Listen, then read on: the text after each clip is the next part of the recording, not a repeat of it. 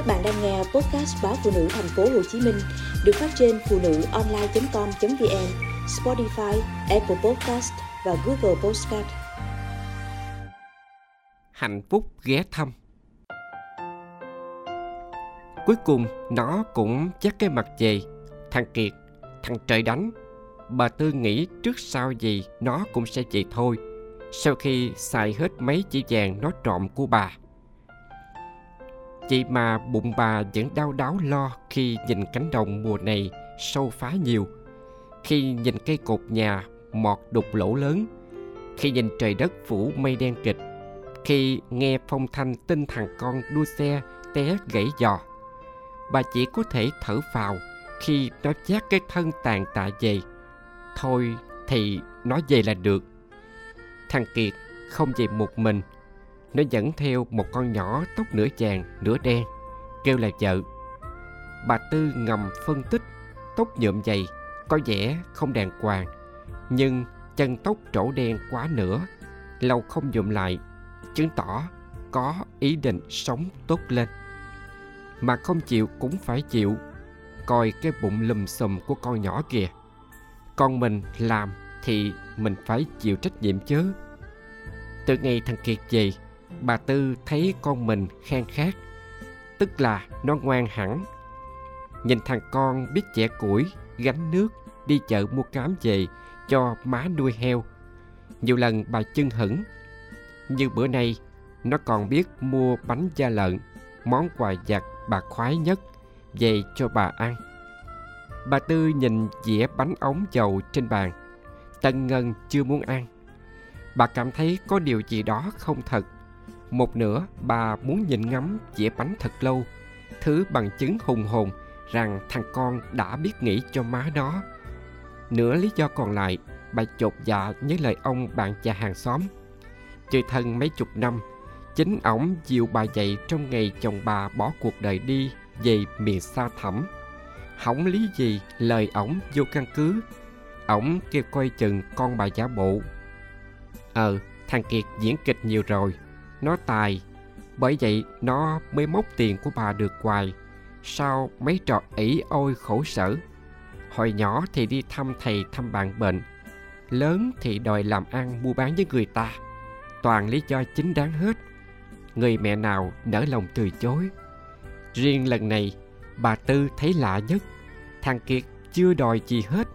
Nó im im, ngoan ngoãn, làm hết chuyện này chuyện kia lui cui, đợi ngày vợ đẻ. Bằng sự mỏi mệt chừng đó năm của một bà mẹ từng khóc hết nước mắt vì con. Bà nhen nhóm niềm tin lần này, con bà thay đổi thiệt. Nếu không thiệt thì còn lý do gì nữa chứ? Nó có điều bí mật, nhìn cái kiểu thầm thục đó là tôi biết. Ông chính, bạn già của bà tư, ra bộ nghiêm trọng. Giỏi dữ mà con gái bỏ nhà theo trai không biết rồi bà qua chơi hay qua kiếm chuyện. Ông chính liếc bà một cái, cầm miếng bánh in ăn cho đỡ quạo. Qua hỏi chuyện thằng kiệt nè, tôi cứ thấy lo lo, tôi cũng nghi vợ chồng tụi nó có gì giấu tôi. Đi kiếm ai giỏi mà hỏi, tôi có giỏi đâu. Trời đất, già sắp xuống lỗ hết rồi, bày đặt giận hờn. Nói chứ không giận nữa, nhà bà còn gì quý giá không? Coi chừng nó chị ăn trộm đem bán như lần trước. Ông chính đổi qua giọng nghiêm chỉnh. Có, nhà tôi có cất cục vàng bự lắm. Tận 49 kg là tôi nè. Bà tư cười săn sặc. Bà già mất nết. Trưa rồi vậy ăn cơm với tụi nó đi kìa. Ông chính bật cười theo. Lúc trước bà tư làm gì được thông thả đi chơi như vậy? Cả ngày quần quật, hầu thằng con trời đánh. Tưởng lần này thêm vợ nó, bà mệt gấp đôi ai ngờ con linh chợ thằng kiệt cũng là đứa biết chuyện. Nó hậu đậu nhưng chịu khó, canh mặn cá kho biệt tanh, cơm khô. Bà góp ý là nó lắng nghe, lần sau sửa liền. Nhìn bàn tay trắng nuốt của con linh, bà biết nó không phải kiểu con gái quen chịu cực. Vậy nhưng, đôi mắt con nhỏ lại thể hiện sự cực nhọc khác của tinh thần. Mắt gì nhìn đau lòng chết đi được cứ rười rượi buồn biết đâu lần này thằng kiệt thay đổi thiệt Suy nghĩ đang ngon ơ như chiếc xe chạy băng băng trên quốc lộ mới trải nhựa, bỗng sụp ổ voi. Bà Tư đi nhẹ nên con dâu không hay để lọt một câu qua vách lá. Mình giấu má vậy, có nên không anh? Con gái ông chính về nhưng ông không vui. Bà Tư đem qua cho ông món chuối chưng béo ngậy nước cốt dừa. Bà tự tay làm, cũng chẳng giúp ông tươi tắn chút nào. Làm gì rầu như bị giật hụi vậy ông già. Ủa, con nhí đâu? Bà Tư tự xuống bếp, kiếm tô đổ chuối chưng bưng ra. Đừng có nhắc nó nữa, chắc Lục không được, nó chán là đi rồi. Lục cái gì? Đừng nói kiếm mấy tấm hình đẹp đẹp của ông để kiếm má hai cho nó nha. Ông chính cười không nổi với trò giỡn lạc nhất của bà bạn già. Ông kể lại chuyện sáng nay ông bắt gặp con gái ông lục lọi mấy ngăn tủ thờ. Thấy ông, nó quảng hồn, mặt tái mét. Nói kiếm đồ cột tóc. Đồ cột tóc nào ở trỏng, nơi ông cất giấy tờ quan trọng suốt mấy chục năm qua. Chắc nó kiếm sổ đỏ. Nó đâu có nhớ tôi đem ra ngân hàng lâu rồi. Lấy tiền trả nợ cho nó. Ông chính cười như méo. Thôi, ăn miếng chuối chân tôi nấu cho ngọt lòng. Số ông với tôi khổ vì con cái mà. Bà Tư thở hắt. Tôi buồn thôi, mắc gì bà buồn hùa. Ông chính ăn thử mùi vị thân quen làm ông thấy tâm trạng khá lại chút đỉnh. Tôi buồn chuyện nhà tôi. Bà Tư chậm chậm kể lại chuyện hôm qua bà nghe được. Hai ông bà già im lặng ngồi bên nhau. Người ngó ra sân chỗ bàn ông Thiên, người ngó lên bàn thờ. Cả hai cùng nhìn theo khói nhang như muốn cưỡi theo ước nguyện của mình. Bà Tư còn nghĩ, chắc tới khi thằng con nói chuyện với mình bằng nhang khói, mình mới thấu rõ lòng nó. Thôi, bà ráng theo dõi coi tụi nó giấu bà chuyện gì. Biết đâu không phải chuyện xấu. Ông chính an ủi bà bạn già. Bà Tư ừ hử đứng lên chào rồi về. Ra tới cổng, bà ngoái đầu lại kêu giọng vô. Chết quên, Tụi nó kêu tôi mai nhờ ông qua ăn cơm Chết không Tụi nó biết tôi suối bà theo dõi âm mưu của tụi nó Tính bỏ thuốc vô cơm thủ tiêu bịch đầu mối nè Ông chính dỗ được cái đét Bà Tư ha hả cười lẩm bẩm Càng già Ổng càng khùng dữ Lỡ má biết thì sao? Linh bần thần. Hay mình bỏ trốn? Để anh cày tủ, lấy chút vàng của má. Kiệt cho đầu. Đừng anh. Linh đứng lên, Cầm lấy tay Kiệt. Cả hai đều thinh lặng. Ánh nhìn rớt xuống tay nhau. Còn một người nữa không nói gì Là bà Tư. Bà đứng sau bức vách thật lâu, Tới khi lòng thôi cồn những cơn gió chướng. Đến lúc thấy mặt đất ngừng trao đảo, Bà lại nhón chân rời đi, Như lúc âm thầm tới Tính sao giờ ông bà Tư chờ đợi ý kiến từ ông bạn già. Câu hỏi bàn hoàng trong lòng. Quan trọng là bà nghĩ sao về chuyện đó. Tôi không biết nữa. Bà Tư đã biết được bí mật của thằng con. Điều đó nằm ngoài dự đoán của bà. Cái sự thật đó trượt ngoài những điều được truyền lại. Bà chọn sao cũng được. Tôi ủng hộ bà. Miễn bà không hối hận với quyết định của mình. Ông chính đưa tay nắm bàn tay bà bạn, hơi ấm truyền qua bà Tư. Đôi bàn tay già riêng lẻ thì rung, mà phủi chụp lên nhau là vững chàng, bình thản lạ. Ừ, tôi muốn suy nghĩ thêm. Thật sự bà Tư cũng mệt mỏi nhiều. Ngày coi lên là con dâu, bà đã gồng sẵn chai chở gánh những điều đàm tiếu. Đứa con gái giang hồ là món mồi ngon cho những câu chuyện lao sao họ hàng cũng đâu chịu để yên. Bà tư không hiểu sao người ta cứ thích dòm ngó chuyện người khác và hả hê trước những đau đớn của nhau.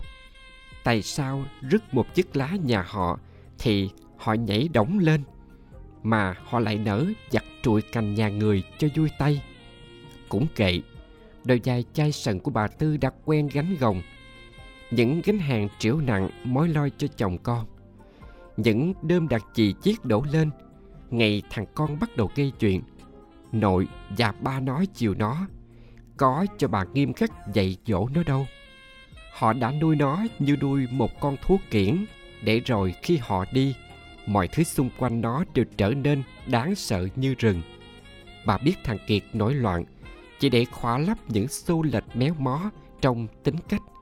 Nó chỉ là một bụi dây leo không được uống tỉa, hung hăng leo phủ trên sự chiều chuộng xung quanh. Hàng rào mất, nó đổ nhào.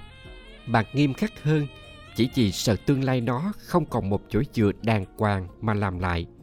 Thương con, dạy bà gánh hết. Thương dâu, bà cũng cố gượng. Song chồng thêm một sự thật nữa bà không biết mình trụ được không? Bà tư ghé qua căn nhà cũ, gật đầu chào mấy đứa cháu. Bà thắp nén nhang cho má. Má trong khung hình lúc nào cũng dịu dàng, lúc nào cũng mỉm cười ân cần với bà. Chưa bao giờ má phân biệt thương đứa này hơn đứa kia. Tình thương của má sang đều cho cả con vịt lẻ loi trong bầy gà con. Bà tư là con nuôi của má má giấu kín điều đó, cho bà một tuổi thơ lành lặn. Má nghiêm với tất cả, hiền với tất cả. Má nuôi đàn con tốt tới mức khi bầy gà nhận ra con vịt, tất cả đều coi như hiển nhiên. Đám em vẫn gọi bà tư là chị, vẫn coi như ruột rà, không có gì khác. Bà tư nhớ má quá, bà không biết nếu lúc đó má không lượm bà chạy nuôi, mà bỏ mặt bà nằm khóc que que với chân cầu, trong cơn mưa buốt, thì giờ bà ra sao? Có khi bà còn chẳng được tồn tại. Bà nhìn khung hình má, chờ đợi một tín hiệu. Nén nhang cháy rực, khói bốc hay gì đó.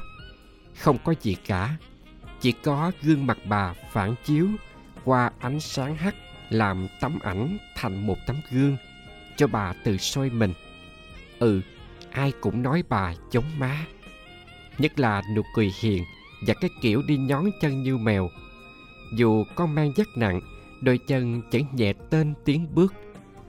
Bà tư trở về nhà, bất giác nhìn xuống đất. Hai hàng dấu chân của chính bà lúc đi nặng nề, in lúng đất. Có phải vì bà giữ quá nhiều, đè nén quá nhiều? Lúc vậy dấu chân đã nhẹ đi, mờ mờ in trên đất đậm ở phần mũi. Bước chân nhón gót của con mèo nhẹ hẳn, đi như bay bằng đôi cánh yêu thương. Hay, anh để em đi. Linh làm rớt cây củi chưa kịp đút vô lò, đưa bàn tay lem luốc lên bưng mặt khóc. Khùng há, có đi thì cùng đi, mà không chấp nhận thì tụi mình đi. Kiệt gắt. Anh sấn tới xốc linh lên ôm cô vào lòng. Đi đâu? Hỏi ý tôi chưa mà đòi đi. Bà tư bước vô, bình thản như con mèo vừa tắm xong trận nắng ấm khoan khoái. Kiệt giật mình, linh quảng hốt. Cả hai lóng ngóng mãi mới thốt ra được tiếng má.